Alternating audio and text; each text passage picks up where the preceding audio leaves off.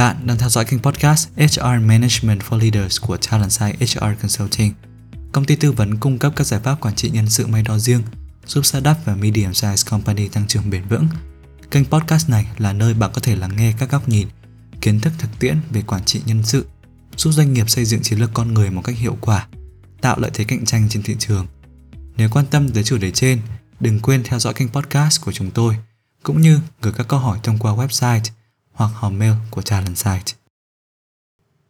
Hôm nay, bạn đang lắng nghe chủ đề Xây dựng văn hóa tổ chức mà trong đó nhân viên cảm thấy được thuộc về. Người lao động và người tiêu dùng thuộc thế hệ Millennials và Gen Z coi các giá trị đa dạng, bình đẳng và hòa nhập là một phần quan trọng thuộc thế giới quan của họ. Hơn bao giờ hết, dư luận xã hội đang đặt ra yêu cầu cho các doanh nghiệp trong việc cam kết và thực hiện các nỗ lực nhằm thiết lập một môi trường làm việc bình đẳng. Để hiện thực hóa lời hứa đó, thì giám đốc điều hành cần có sự chung tay của tất cả mọi người, từ lãnh đạo cấp cao, quản lý và nhân viên thuộc mọi cấp quản trị trong tổ chức. Và văn hóa mà trong đó nhân viên cảm thấy được thuộc về chính là bước đệm không thể thiếu giúp doanh nghiệp xây dựng văn hóa tổ chức, thúc đẩy sự đa dạng, bình đẳng và hòa nhập. Đúng vậy, nhu cầu được thuộc về một nơi nào đó rất quan trọng đối với con người, với mức độ quan trọng được các nhà tâm lý học đánh giá là ngang hàng với nhu cầu yêu thương. Bởi đây là nhu cầu cơ bản và phổ biến của mỗi con người. Việc doanh nghiệp xây dựng văn hóa tổ chức mà mọi nhân viên đều cảm thấy mình là một phần của nơi làm việc sẽ giúp kết nối toàn bộ nhân viên trong tổ chức, bao gồm cả những đối tượng cảm thấy bản thân chưa nhận được sự quan tâm và hỗ trợ.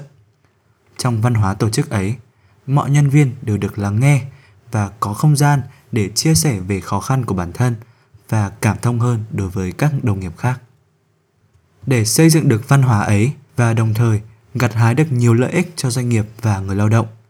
Trước tiên thì lãnh đạo cần hiểu và định nghĩa rõ khái niệm cảm thấy được thuộc về. Dựa trên công trình nghiên cứu từ câu của, chúng tôi đưa ra khái niệm có thể được định lượng về trạng thái cảm thấy được thuộc về trong một doanh nghiệp như sau nhân viên cảm thấy thuộc về một tổ chức khi, thứ nhất, nhân viên được ghi nhận vì những cống hiến của họ. Thứ hai, nhân viên gắn bó với đồng nghiệp.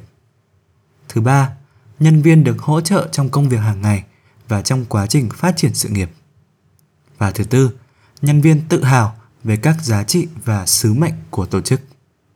Ngoài ra thì câu của cũng công bố kết quả khảo sát đáng nói sau đây những nhân viên có mức độ thuộc về tổ chức cao hơn sẽ trung thành, gắn bó với doanh nghiệp hơn và có nhiều khả năng giới thiệu doanh nghiệp như là một nơi đáng để làm việc hơn.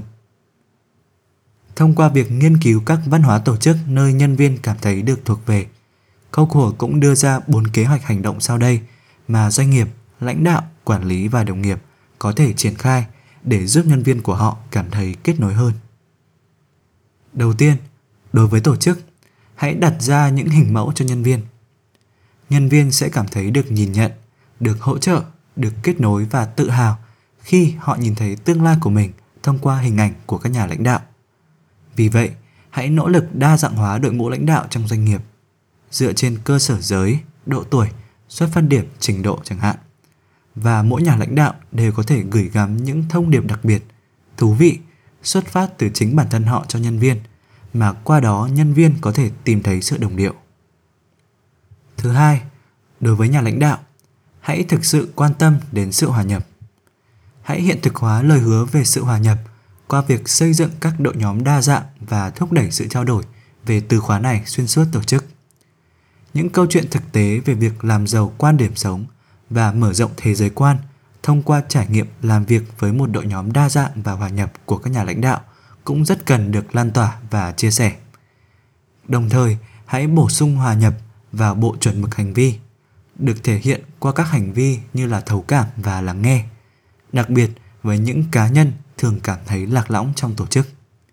Lãnh đạo cũng nên chia sẻ liên tục về niềm tin và giá trị cốt lõi của bản thân.